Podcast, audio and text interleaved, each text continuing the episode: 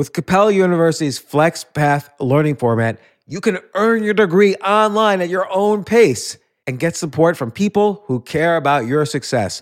Imagine your future differently at capella.edu.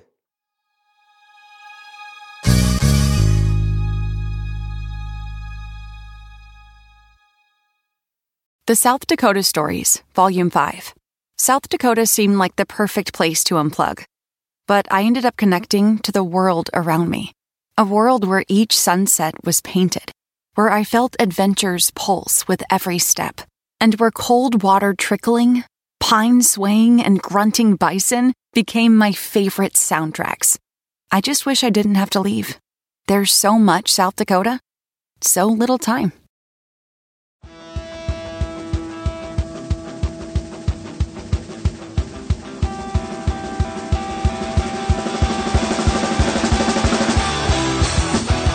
James Altucher with the James Altucher Show, and I'm with one of my favorite people of all time, Dr. Wayne Dyer, who uh, recently wrote the book, or it's about to be released, uh, a book called I Can See Clearly Now. He's also written multiple bestsellers. Uh, your first book, uh, Dr. Dyer, Wayne, uh, your first book, Your Erroneous Zone, sold over 100 million copies. Isn't that right? That's what they tell me, and in, in 47 different languages. It's uh, it's now being printed in, in countries where it was banned uh, when it first What country banned it? All the countries behind the Iron Curtain banned it. Um, yeah, so, and now you know you know countries like Czechoslovakia and Bulgaria and Poland and so on, all of them, uh, even Russia. Um, now have it coming out in their in their languages. So it's interesting how times have changed. I So used to have to. it- I used to send a case of uh, your erroneous zones to London to someone who was teaching in. Uh, I think it was in Prague. Uh, teaching at a university, and they we, we'd have to actually smuggle them into the into the country uh, in order to get keep them from uh, being confiscated at the, at the at the borders. That's So- funny. I mean, in a sad way, that's funny. Yeah, So, you know, so this basically, you know, puts you among the top selling authors of all time. I mean, this is not, uh, insignificant selling 100 million copies. And then you've sold tens of millions of more. You've raised hundreds of millions of dollars for PBS. Uh, your message has really resonated, uh, over the past 40 years, which is a, a long time. And, and uh, your message has also evolved, you know, and maybe before we start talking about your book that's about to be released, maybe you could sort of summarize what you see as the, the, the arc of your career. What, what has your message been and how have you seen it evolve recently? Well, it's uh, it's really been always about um, you know about self reliance uh, in one form or another. I've often said that I I really feel like I had a uh, a conversation with God just before I showed up here on this planet in 1940, and and, and I was asked, you know, what would you like to do on this trip, and and I said, well, I think I'd like to teach self reliance, you know, and God said, you want to do that for an entire uh, entire lifetime? Just teach self reliance? I said, yes, that would be a great lifetime, and he said, then well, then we better get your little ass into an orphanage and uh, we better ha- let you have all of these different experiences so that um, once people start to question that, you will never be dissuaded because you'll have the experience of it. So everything in my life has been uh, directed towards teaching people how to self have self reliance. It has shifted from psychology uh, and an emphasis on uh, you know on psychological principles to spiritual principles and that's something that I really had nothing to do with personally. That's just that was just the direction that I was destined to go.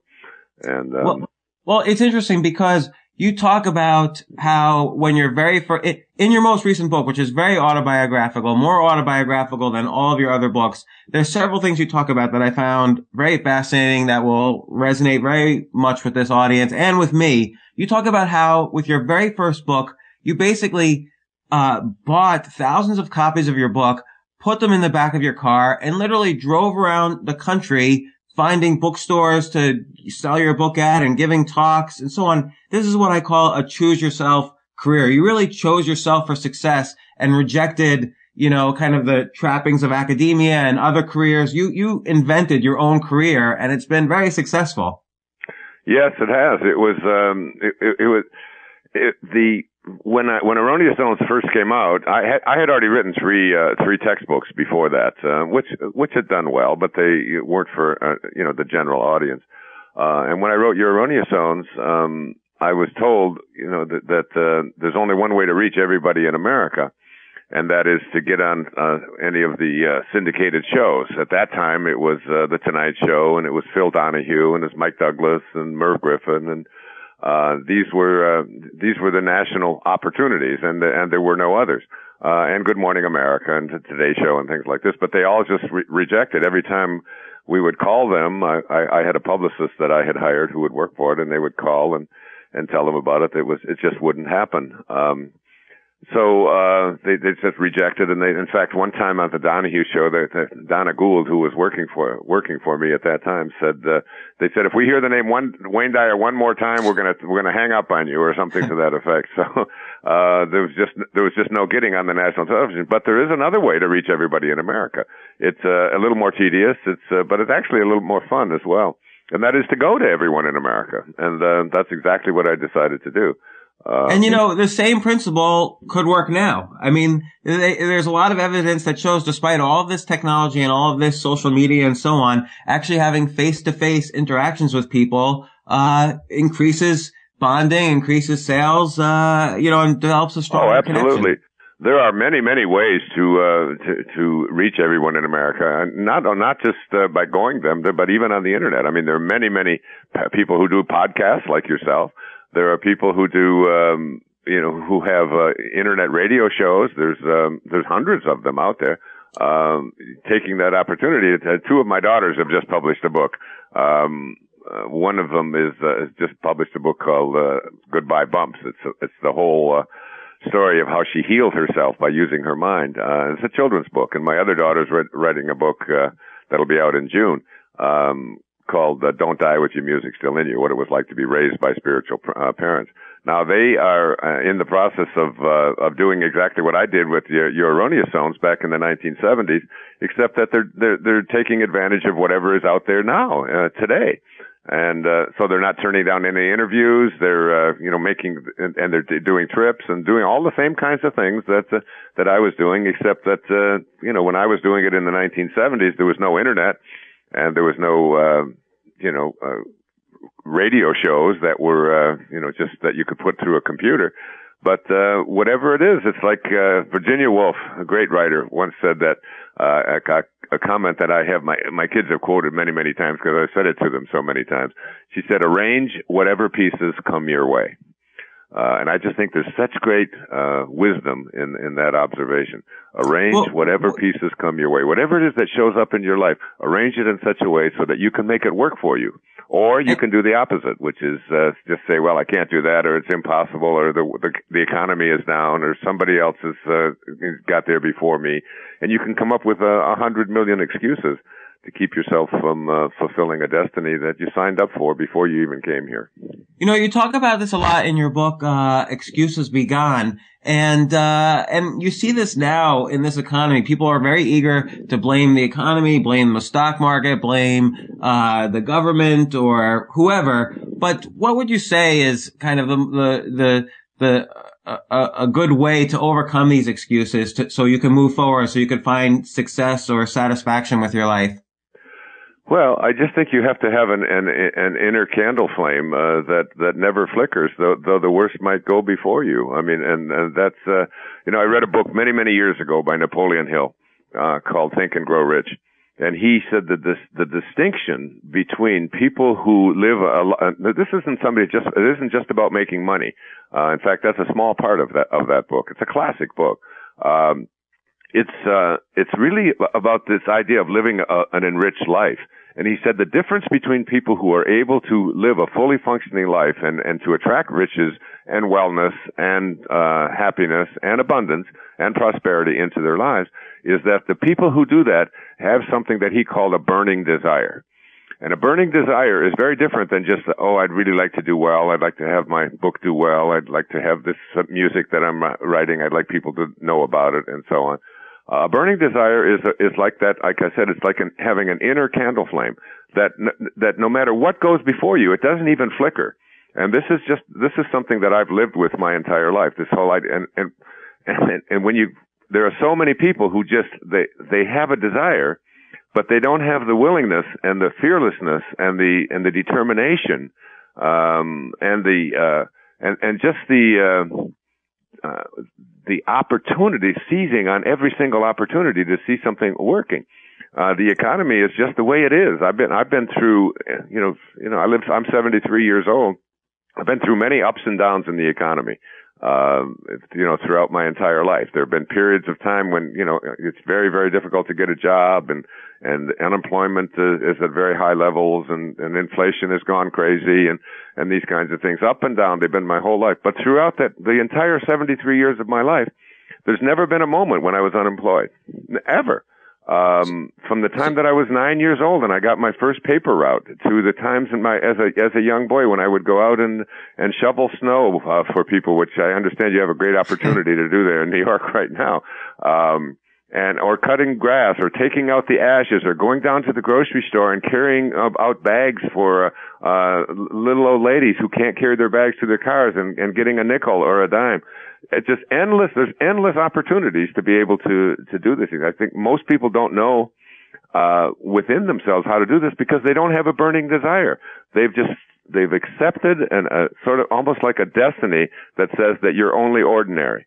And would, would you say that, that it's uh, that it's almost like they have to practice? Like if you're if you if you're let's say 40 years old or 50 years old and you have the mindset your entire life that oh I'm ordinary and I can't really break free, you have to sort of practice some internal muscle or some spiritual muscle or whatever it is to to kind of get break out of that box.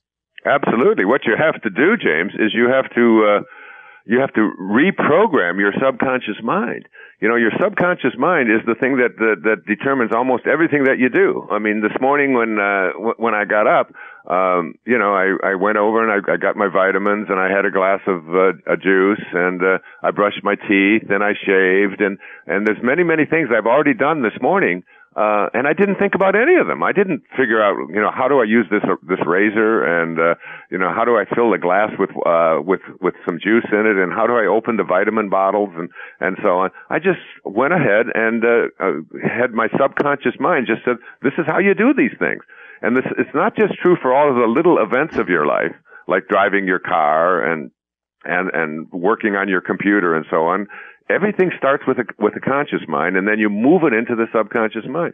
Your subconscious mind has been programmed to believe that you're ordinary that there are limitations that there are things that you can't accomplish.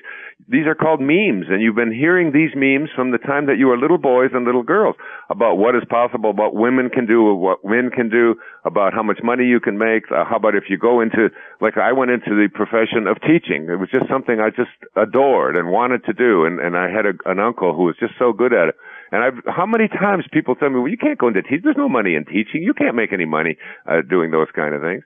And, um, you know, I'm still teaching. I've just got a bigger classroom and a bigger audience and so on.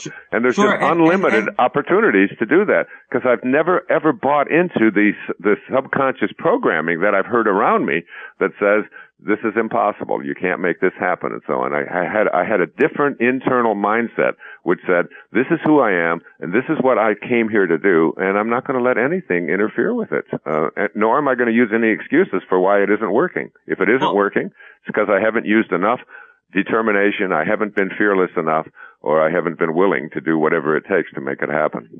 And, and this brings me to your, your book that's about to be released. I can see clearly now. And, and uh, essentially it seems like what you're doing is you're looking at back toward in, on these 73 years of all these important transform, transformational moments in your life, what you call quantum moments and how, and whether they were positive or negative, you know, then you have the I can see clearly uh, section where you say how these events were miracles really in your life that allowed you to propel forward. Like once you sort of saw what was happening, how, like, how, as you beautifully put it earlier, as Virginia Woolf put it, how the pieces were fitting together just right for you and how you were able to use those moments to take the next step. So my question is, why now? You've written 41 books or more. Uh, now at the age of 73, you write this incredibly autobiographical book. Why now? Uh, you know, as opposed to your, your prior style of books. Even though you have many autobiographical experiences in those books, this one really is an autobiography.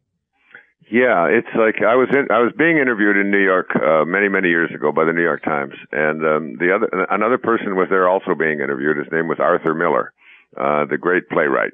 You know, who wrote uh, so, so many uh, so many great plays, you know, sure. Death of a Salesman, The Crucible, and and so many others that you probably had to read in high school or college, and uh, now it's a good time to read them, uh, you know, when you don't have to and there's no grade. But anyway, they asked him this question. He was 91 years old, I believe, at the time. It was, and uh, and they asked him the question. They said, "Are you working on another play?" And he was 91, and I never forget his answer because I jotted it down uh, so I would never forget. He said, um, "He said I don't know." He said, "But I probably am." And there was there was there was something in that in that answer that said there is I'm I'm aware now at this time in my life that there's something other than me and my ego and this thing that I call Arthur Miller and you know and this body that I'm in and so on. There's something else about uh, myself that is uh, moving the pieces around, that is moving the checkers around from uh, you know on this great big checkerboard called life. And that would be my answer to to your question. Um, I don't know why now. All I know is that I was on on the 26th of June on 2012. I announced to all of my family, to my children, my eight children who were all here on Maui, um, that uh, I was not going to write any more uh, any more books. That I had written 40, 40 or 41 books. I had completed that, and the pressure that is on me to to fill those empty pages uh, from something inside of me and to do the research and, and so on to do that it's just uh, it's just too much. And i just i really want to do some other things but uh, i just don't want to take that on. That was on the 26th of june. On the 27th of june i woke up and uh, I had talked to my uh, publisher and, and my my close friend Reid Tracy and the president of Hay House and so on, and I had uh, talked to him about this idea uh, uh, about um, you know, being able to step back and look at the, uh, the, the, the, forces and these things that were taking place in your life that while they're taking place, um, you're not really aware of, uh, of how miraculous they are.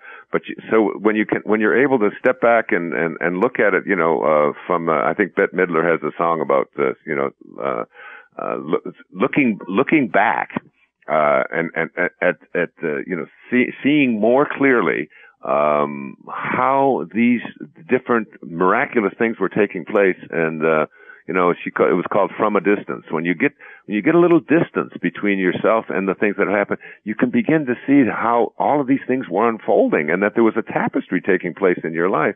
And uh, and I had talked to Reid many many times, and he had heard me lecture over the years about all the different. Uh, things that had taken place when I was in the service and when I was in high school and what I was like as a kid and and uh, and how they were all directing me towards uh, what was taking place now. And that I thought wouldn't it be great if people could realize because I didn't want to write an autobiography. I think I'm way too young for that and I didn't want I didn't want to write a memoir.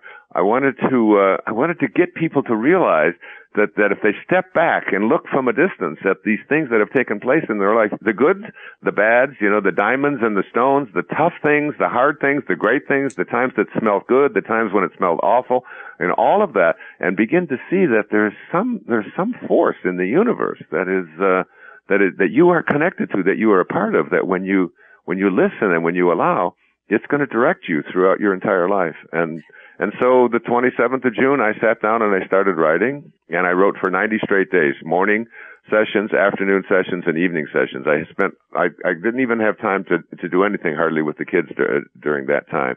Um, when I say kids, I use that advisedly. They're all grown up and have their own families and so on. Um, and, and, and it was like something just took, just took over again and I, and something was moving the pieces around and the writing was so smooth and so easy. In fact, the book that you're that you're talking about, I can see clearly now. It was hardly even edited. You know, I just uh, I just let it come. It just allowed it to, to, to flow, and I began to realize how. You know, like uh, for example, James, in the first five books that I wrote, uh, which were all New York Times number one bestsellers, the first five books that I wrote for the public after I had written uh, my textbooks, um, I looked through the index as I was writing, I can see clearly now. I looked through the index of each one of those books and the word God or spirituality or higher consciousness, uh, uh, appeared once in the, on, on all five of those books. Just one time. And that was actually a quote for, about, uh, Abraham Maslow's concept of self-actualization that I wrote about in The Sky's the Limit. Mm-hmm. Uh, then, uh, the next book that I wrote, um, had 37 references uh, to God, spirituality, or higher consciousness. It was called You'll See It When You Believe It. The book that followed that had it in the title. There's a spiritual solution to every problem. Now, I didn't ever sit down and say, okay, I've written enough books uh, with a psychological emphasis and so on, and now I'm going to move into the world of spirituality and higher consciousness and so on. That wasn't what it was. There was something that was directing me that, um, that allowed these, these ideas and these uh, books to come forth um, that I just I just surrendered to. And I think that's what we have to learn how to do is to surrender to the highest place within ourselves that's saying, this is what you showed up here for. This is uh, this is your excitement. This is what makes you feel good. This is what what lights your fire uh, inside of you. And and pay attention to it. And when you're aligned with it, like whatever it is that makes you feel good, it makes you really feel good inside, and doesn't stop anybody else from feeling good the reason that it, it excites you so much is because you're really now finally you're aligned with who you are. Who you are came here to be this. And, and, and if your life is one in which you're just getting up and, and going through the motions and being a commuter and going back and forth doing the thing, you know, when, in 1976, uh, when I left the St. John's University as, as a professor there, I was driving down the Long Island Expressway I had Your Erroneous Zones on, on my uh, on my lap. Uh, it had just come out in hardcover, and um, I was um, I was a professor who was was about to get full tenure at the university, which means that I would have uh, guaranteed employment for, for the rest of my life. All right, and you know what, uh, James, that that concept scared the hell out of me. Just the idea that I was going to be right here in this classroom, in this office, doing this for the rest of my life. And I was 36 years old. And I was on the Long Island Expressway. I pulled over onto the side, uh, and the cars were zooming by me. And I had this, uh, what, what my teacher Abraham Maslow called a peak experience. It was like, uh, it was a quantum moment in my life. It was like an energy that just said, you, um, you know, you don't want to be in tenure. You don't want to be uh, have a guaranteed uh, employment. You don't want to be doing something that you've already done over and over and over again. And um, you're going to take your book out there, and you're going to, like all of this was like just overwhelming. And I drove into the university. I walked up to the second floor of Marillac Hall at St. John's University. Walked into the dean's office, Dean Sarah Fassenmeyer, and I said, I can't, uh, I can't accept the tenured position, and uh, this will be my last semester. I'm gonna, I'm gonna go out uh, across the country and and uh, f- fulfill a dharma that I know is mine. And that well, and, and and this is a message that I really get from your book that it's not just in looking back at long past experiences that you learn to appreciate what those experiences did for you. You also, I, it gave me an appreciation that even right now in my life, the things that are happening around me, I should be listening in my gut to what these things are telling me because they're always telling you something. There's always a message in there somewhere that you can act on to improve your life. And it sounds like that's what happened to you when you were 36 years old. You really, you didn't listen to the societal commandments that I must have the secure, safe job. You, you jumped off the cliff. Yeah. And you know what? It's like, it's, it's the same, uh, for when I was, uh, you know, when I was 10 years old and in a classroom listening to a teacher, um, Mrs. Ingalls, uh, reading to us from a, a book called The Secret Garden, which was about a 10 year old, uh, girl named Mary who had been an orphan. And, uh, when, and I was a 10 year old boy in 19, at that time in 1950, or 1949. Uh, and, um, uh, you know, and I had been an orphan for those 10 years and I was uh, uh, very concerned about having to go back to that orphanage because my mother had finally got her family back together again, but with a, with a, a new husband after my father had walked out on us. Um, and and that secret garden i mean i, I like to this day that you know that was that was like 60 years ago i can still remember sitting there and just being enamored of the idea that within each and every one of us there's this secret place that uh, that we can go to to to find fulfillment and to to find joy you know? It's like i live on an island in uh you know in, the middle of the uh, pacific ocean. And i remember um herman melville writing in moby dick uh, about, and it's like every time I think about myself living on an island, I'm looking out at the, at that ocean right now. He said, for as this appalling ocean surrounds the verdant land, so in the soul of man lies one insular Tahiti, full of peace and joy, but encompassed by all of the horrors of the half-lived life. And it's like, you know, that there is a place within us, a secret garden. You know, two years later, I'm watching television on Tuesday nights, uh, Mr. Tuesday Night. Uh, you're not old enough to remember, but um, it was a man named Milton Berle who had a comedy hour. And but I didn't get to watch the the Milton Berle show because my stepfather was uh, you know had us on the opposite channel. Uh, there were only three channels on our little black and white Admiral television set that we'd had to go up on the roof to adjust the uh, you know the antenna to bring in the channels. Um, the opposite show to that uh, to Milton Berle was. Uh, a show called Life is Worth Living, Bishop Fulton Sheen, and he would le- he would be lecturing on a subject called Life is Worth Living. I've written 42 books that could have that as a subtitle. Life is Worth Living. I was 12 or 13 years old and I used to go down, uh, and sit in front of that television set and take notes, uh, about this whole idea and th- sit there and think to myself, I could do this. I could really be in front of a television audience and, and, and command the attention. It's possible to do this. Um, and I thought those kind of thoughts when I was just a little boy. And now I look back on them and I think, oh my God, that was like, that was just like pr- preparation for an entire lifetime of what I'm doing. All of us have these kind of moments in our lives. You know, you know and, fact, and it was, it was preparation not just for your first book or your second book, but you constantly were going through change. You were constantly were choosing yourself throughout this period. Like tell tell the story when you were when you were 65, when most people are thinking about retiring. I was really impressed with with this chapter in your book. Yeah, well, when I the day after I turned 65, um, I was in Florida, and um, I uh, I just had this insight. I mean, I a lot of stuff had been coming to me about the Tao. My friend uh, Stuart Wilde, who, who had encouraged me to read the Tao, had was practicing Taoist himself. Uh, I had read a book by uh, James Frey called A Million Little Pieces, uh, which throughout it re- referenced the Tao. Um, I was in a, in a restaurant uh, that was called the Tao in Las Vegas. Uh, and, and, uh, you know, and this whole idea and Lao Tzu and the Tao, it just kept coming at me and coming at me. Um, and it was the day, um, I, I turned 65 on May the 10th, 19, uh, uh, or 2005. Um, and the, the next day on May the 11th, I called my secretary and I told her to come out to my office. And, uh, it was a, a garden apartment that I had in Boca Raton, Florida and I told her I wanted you to empty this place. There were 20,000 books in there. There was all kinds of furniture. There were uh, uh, all my accumulations from the previous 30 or so years uh, were all in there, records of all kinds and and and all kinds of personal things, all kinds of clothes and, and so on. And I told Maya, I said, I want you to empty all of this. I want you to uh, give all the books away, give everything in here away, give the clothes to homeless people, and and then sell the apartment and give it to my uh, my uh, wife, my ex-wife, uh, uh, and uh, and just uh, you know, and I'm going to Maui, and I said, uh, and I'm going to uh, I'm going to live the Tao. I'm going to take the 81 verses of the Tao Te Ching, and I'm going to write an essay about how to apply that, how to live the Tao now.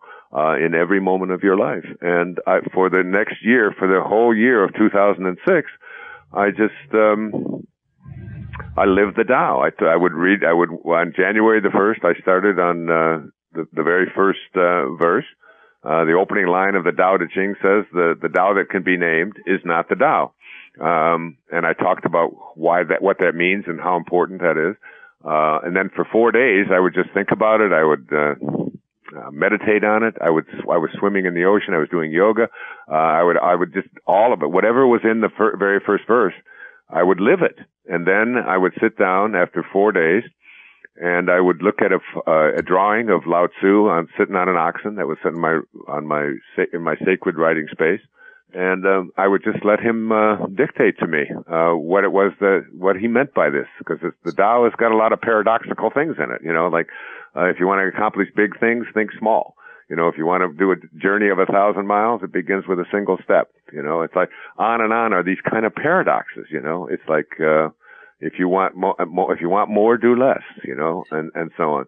Well, it, so, it's funny because there's a, there's always a big historical debate about whether he was writing a spiritual text or a text as a political advisor to some emperor or right. or some combination. But these things are applicable not only on a spiritual level, but on a kind of call it the real world level, but it turns out that they're the same thing. That they're, that the messages Yeah. always apply to both. And some call it the wisest book ever written, and it's like it's only 81 verses. Each verse you can fit on one page. Uh, and it's, uh, and, and the more I got to looking at that and thinking about that, and he talked about, you know, God as, uh, as, called it the Tao, the great Tao, which means the, you know, the great way. And it was, um, you know, it's to be found in nature. It's to be found within yourself. That it's something that we all, and you know, and he said the Tao that can be named is not the Tao, and a Tao is doing nothing, but it leaves nothing undone. And on and on with this wisdom. And so I wrote a book called Change Your Thoughts, Change Your Life, uh, and uh, applying the wisdom of the Tao. And the interesting thing about that is that I've gotten letters from Taoist scholars all over the world, especially from uh, places in China, um, and in Taiwan, uh, who claimed that this is one of the greatest interpretations of the Tao, uh, you know, that they had ever seen.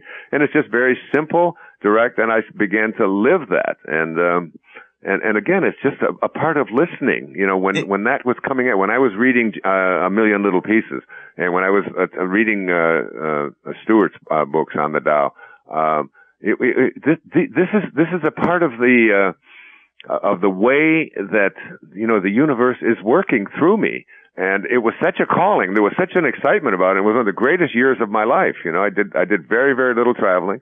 Uh, and that just uh, opened up the door to, uh, to many, many other new projects as well. And, and by the way, James, uh, you know, after I made that decision that I'm not going to write another book and I wrote, uh, th- this, uh, I can see clearly now, I'm already working on another one. I want to do the same thing with the Bhagavad Gita. And, and That's it just keeps idea. calling me. I've read the Bhagavad Gita three times in the last three months, uh, completely from cover to cover, all 18 chapters. And, um, I'm You know, thinking um, about, you should uh, check out Steven Pressfield's uh, "The Legend of Bagger Vance." You know, oh, I, my was made- goodness. I, I know the legend of Bagger Vance very well. I've talked to Steven. Um, Oh, okay, I, I, great. I quoted that in one of my earlier books, and he wrote to me and explained what Bagger Vance means. It's from Bhagavad, Bhagavad Gita. The uh, the character in there, his name was Junuh, who was the the golfer. Um, Yes. You know, with uh, Walter Hagen and uh, Bobby Jones. Uh, yeah, it was, uh, yeah, I'm very, very familiar with that. It's one of my all-time favorite films. You know, you find your swing, um, not by, by emulating other people, but by recognizing it within yourself. And, uh, You know, and that's God I- within you. I, I also love the fact that you were reading uh, a million little pieces by James Frey uh, when you were getting this inspiration for to write about the Tao because that's that's not a book I would you know that's a, a, a essentially this quasi novel memoir about uh, Right. a guy who's coming overcoming a really heavy drug addiction and um you know, but yes, he, throughout the book, he is reading the Tao Te Ching and it kind of inspires him to get through this AA program. And, uh, it, that was an inspirational book as well, but a very different style than, than your books say. So I, it's, you, you should Right. almost put together a reading list of how you, uh, of all these different influences. Yeah, and I talk about that, and I can see clearly now. I mean, Albert Yes. Ellis's book uh, that was given to me when uh, when I was in the 1960s, sometime when I was at the university in my doctoral studies, like A Guide to Rational Living, is a book I carried with me for two or three years. Through, I, I don't think I ever went anywhere without it, and it was totally, completely life changing for me. Uh, and it was just a little a manual uh, handed to me by my uh, co-author of my my three textbooks, uh, Dr. John Vriend, who's now passed on. Um, but he uh, he just said, "Here, just Wayne." He said, "Just read this," and I just thought, "Oh well, it's just another one of those books." It was it was completely life changing. It was the the awareness within us that we have this rational ab- ab- ability to uh, overcome, you know, so, so many of the the the, the, the subconscious uh, programming that we've had about how difficult life is and about how uh, the world ought to be the way I want it to be and that, that people ought to be uh, doing uh, exactly and, and other people are responsible for the for my being unhappy and so on. He just sort of just took all of that nonsense uh, out and said, you know, we are responsible for everything that takes place in our life. And, uh, you know, and it was like a life changing thing. These kinds of quantum moments in my life are really what, uh, you know, defined, uh, I can see clearly now. Right. And, and what I get from that too, again, is not just that, I mean, it's, so I can look back to times when, let's say, for instance, I, you know, went dead broke, lost my house, lost my family, and how I recovered from that.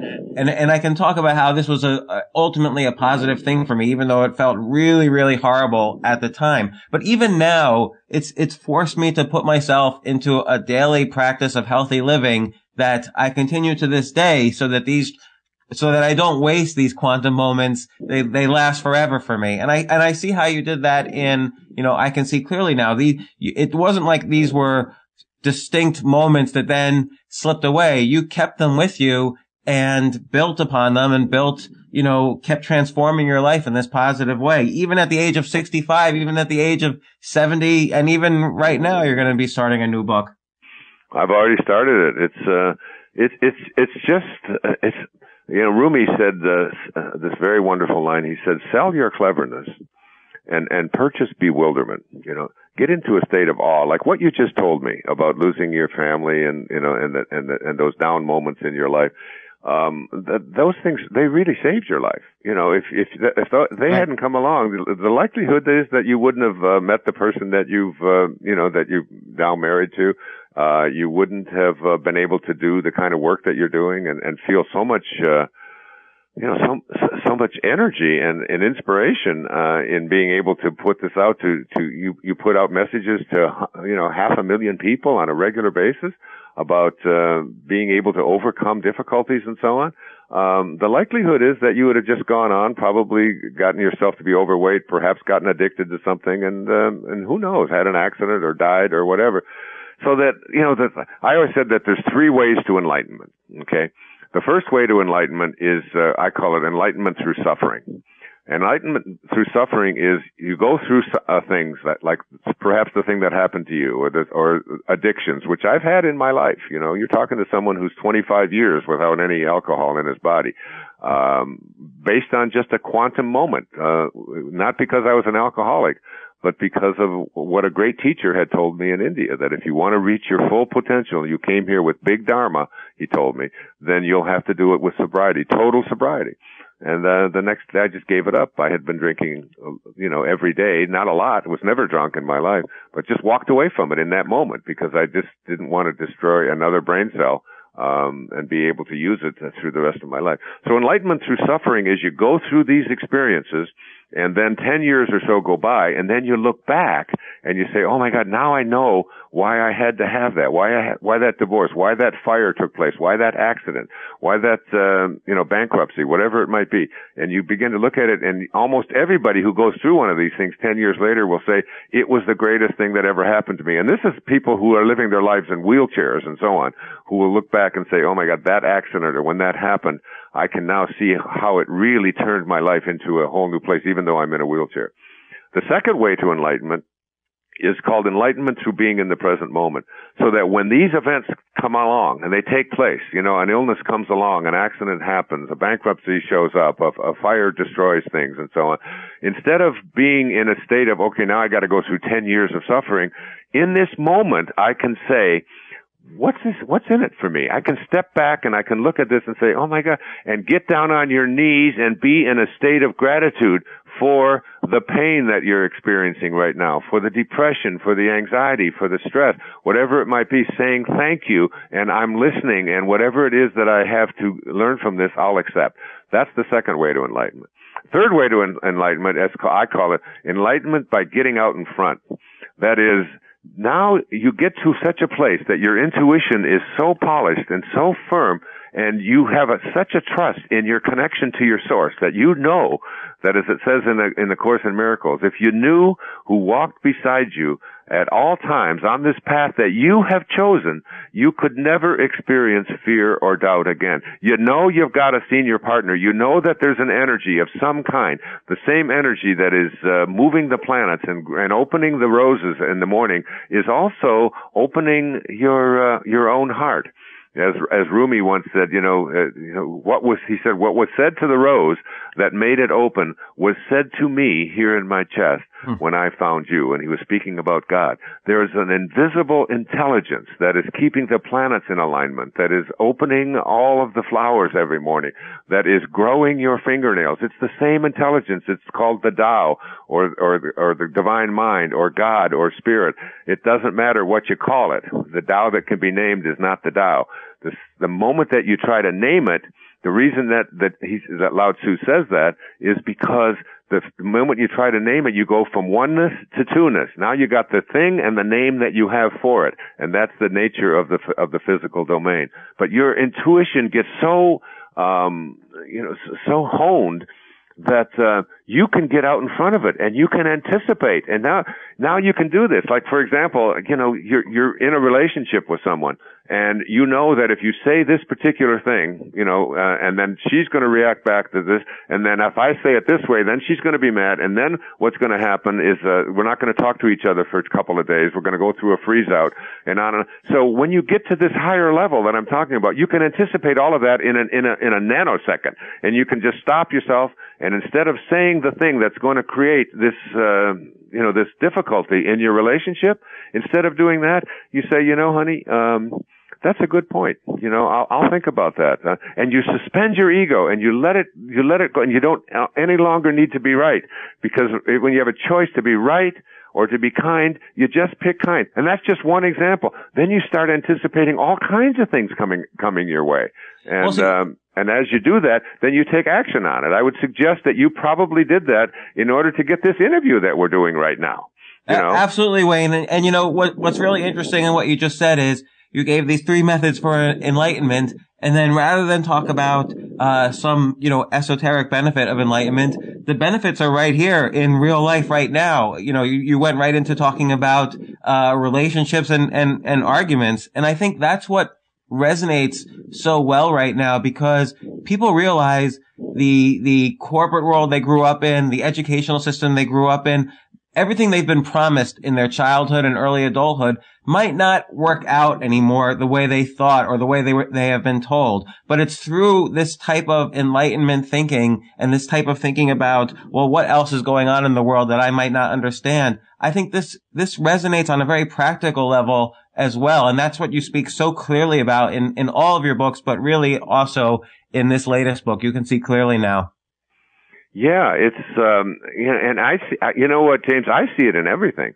I mean, um, you know, e- even my decision to do this interview this morning, because I, I turned down so many of them now, uh, just because my life would be just filled with nothing but that if if uh, if that were the case. Um, but I'm thinking, you know, it's like when when when someone calls me, when Reid calls me, when uh, you know he he encourages me to do it, and you uh, are, are willing to do it, and you're willing to get, you know, uh, to make it all happen. And I think, you know, it it it's uh, w- w- if it resonates within me, and I think, you know, there's somebody out there that's going to hear this that um, you know, you know what? They might not even be born yet. I mean, this they might be listening to this, uh, you know, 30 years from now. Uh, and and and you have this awareness that uh, when you are propelled to go in a certain direction, or when you you know, and, and you're on the fence. You know, you you know, there's that old song. I've been sitting on the fence, and it doesn't make much sense because you keep me in suspense, and you know it. And it's like getting getting off the fence uh, going back and forth. I don't know, you know, if I should or if I shouldn't. But there's a part of you that says there's something that's pulling you to go in this direction, to make this turn, to go left instead of go right, to to say yes uh, when when most of the time you say no, but to say yes this time because there's something out there moving the pieces around, and it doesn't. It isn't just my morning here to, talking to you. It's um, it's the impact that it can have on whoever's listening to this right now, saying, you know what, I think I'm gonna you know, I think I'm going to make a change. I'm going to look at, I'm going to start being in a more of a state of gratitude. I'm going to say thank you more. I'm going to get, become more peaceful. I'm going to just not argue so much with the, whatever it might be. Uh, and all of us are impacting each other in, in, in this big way all the time. It's like you get this, you know, when I wrote, I can see clearly now, every single day that I would write, I would just have the, another insight and go, oh my God, so that's why this took place. So that's why I had to do this. So that's why when I was in the Navy and, uh, and I had to, um, you know, I, I almost got court-martialed because I took a stance against, a, you know, a really in, a discriminating policy on Guam. So that's why I had to do this. And oh my God, that lecture that I went when I was at the University of Michigan in graduate school, that day that they showed that, that uh, example of, uh, you know, someone, uh, the, the placebo effect of someone who had actually, because they were so convinced in their mind, while they were blindfolded, they were convinced in their mind that, that, that, that their arm was going to be touched by a hot, um, red hot little uh, ice pick that uh, that and and and then at the last moment he took the ice pick away which was red hot and put a pencil eraser there and on this woman's arm a blister formed. And I and I it's like I've never I walked out of there I was just like flabbergasted. Oh my god our mind is so powerful that if it believes that it's about to be burned even though it's not going to be burned it can create a blister. That's how powerful our mind is. I've never forgotten that. And I raised my children to believe that and my daughter wrote a children's book about how she used her mind to heal herself. On and on and on it goes with uh, with virtually every experience that we have in our life, and that's that that's what uh, Napoleon Hill was talking about when he talking about a burning desire. When you have a mind that's open to everything and attached nowhere, that allows you to just say yes, I'll try this, yes to life instead of living in fear, which is what most people do. They live in some kind of fear. Fear I'm not good enough, fear I won't succeed, fear somebody else won't like me, on and on it goes. And, and fear is the cause of so much illness on our planet, as well as uh, mental illness as well. It really is. And you know, the, the common question I get, because I hold regular, uh, Q&A sessions on, on Twitter, and the common question I often get is, people feel very stuck in their lives. And a lot of that is due to, uh, the fear of making a big change, like, a, like you've made many times. You know, what would you say to someone who is feeling right now stuck in their lives? I was saying, and, and they use that specific word.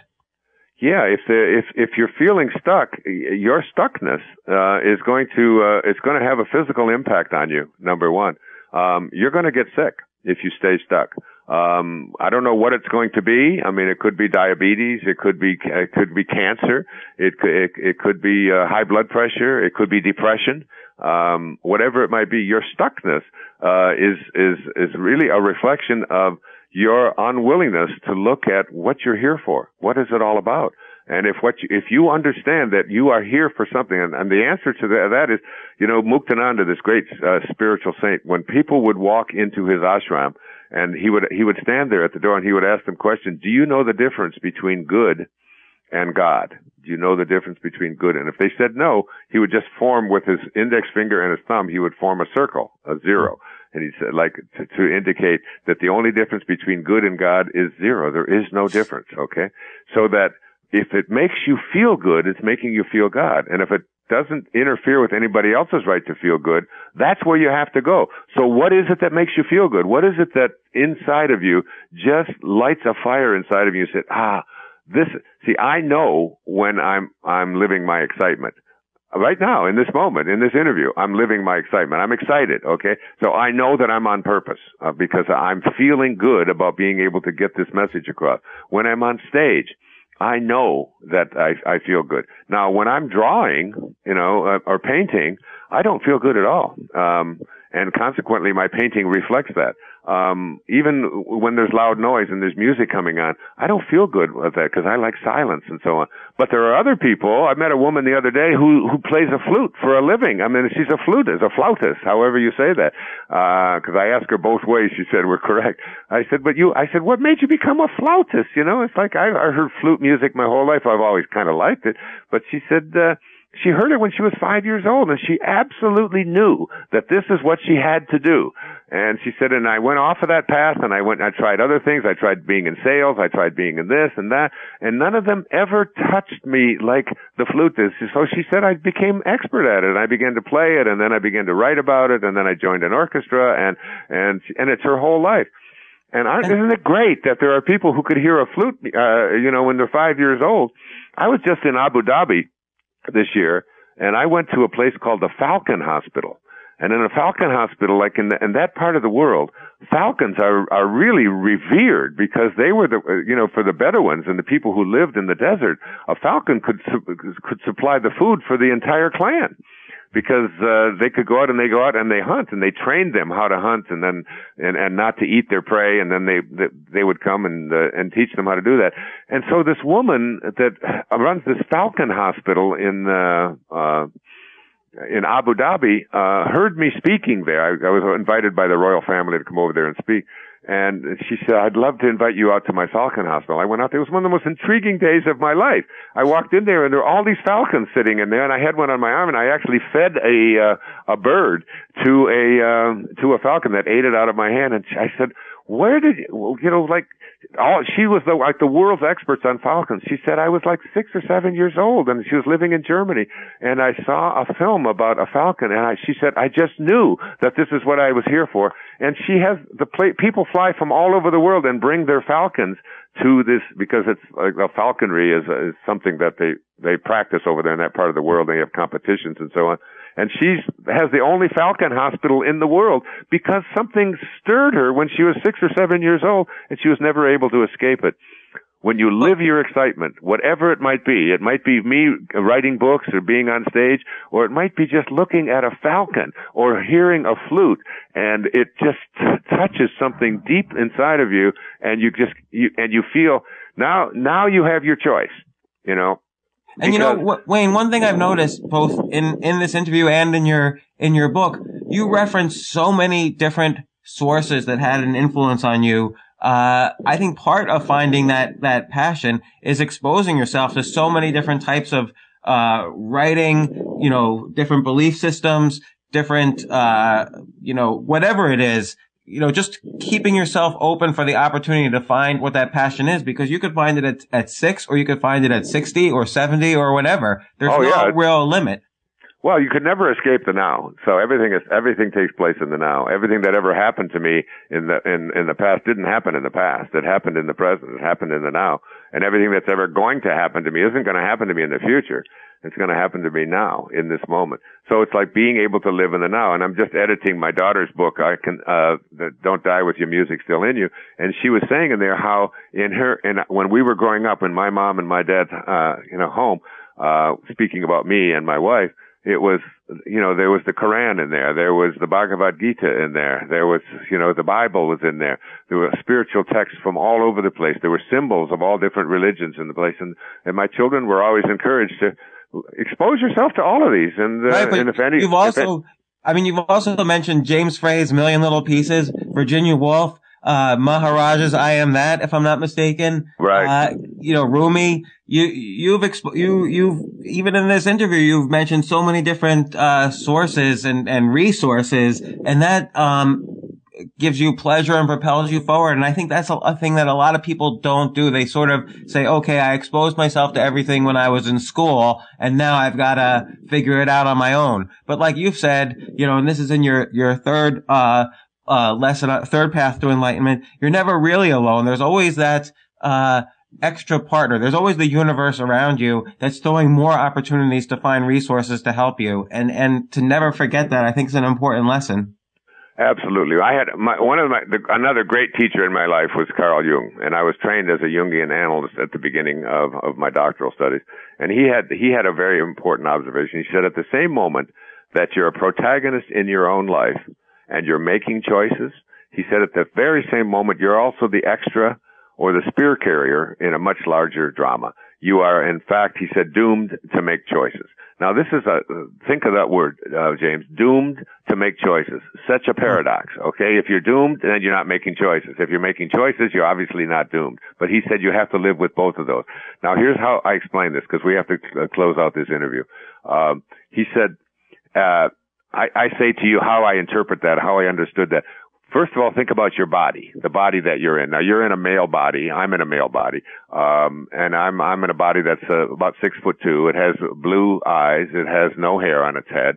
It has, uh, you know, it has certain characteristics and so on. And in, in essence, that's what, for this incarnation, I'm doomed. I'm doomed to live. I'm not going to be in a female uh, four, four foot ten body. I'm not going to be in any other, this is the body that I get. Okay.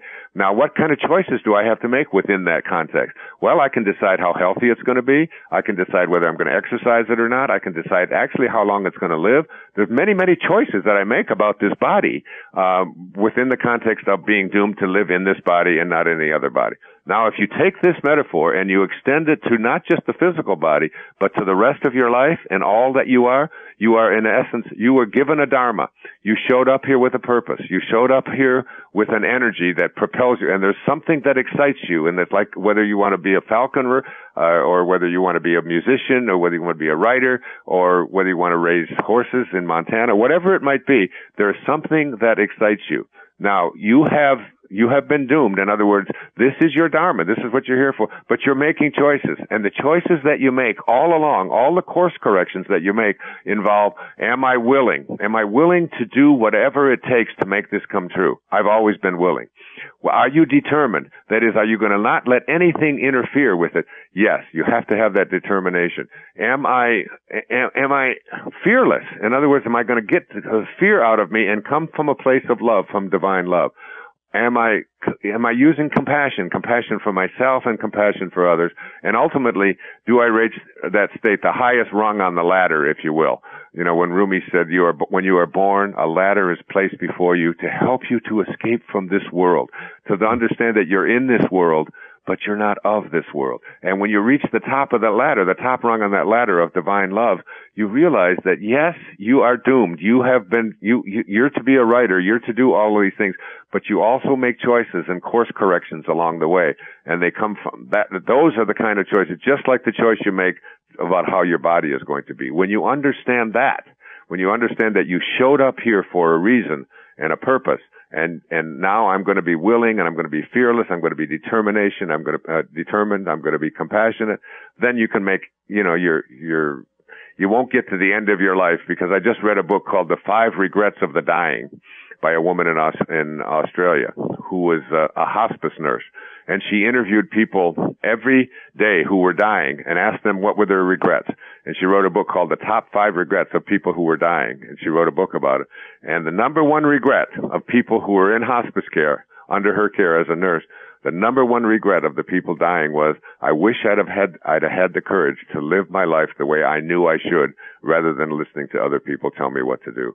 That's the and essence of it all. That's really important because, as you said, you're you're you're doomed to make your choices. But if you don't make your choices, you're even more doomed.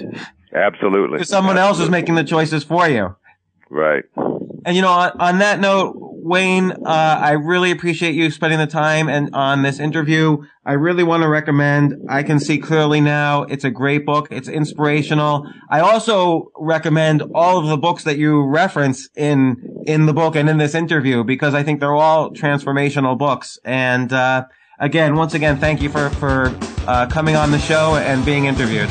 It's my pleasure. God bless you. Good luck to you, Thanks, my friend. Namaste. Stansberry Radio is a purely public broadcast and is not intended to be personalized financial advice for any individual specific situation. Each individual's financial situation is unique and Stansberry Radio should not be relied upon and or considered as personalized advice. Stansberry Radio is not licensed to render personalized advice and should be considered simply the public opinions of Stansberry Radio and its guests. Recommendations on specific financial securities are not intended to address any listener's particular financial situation.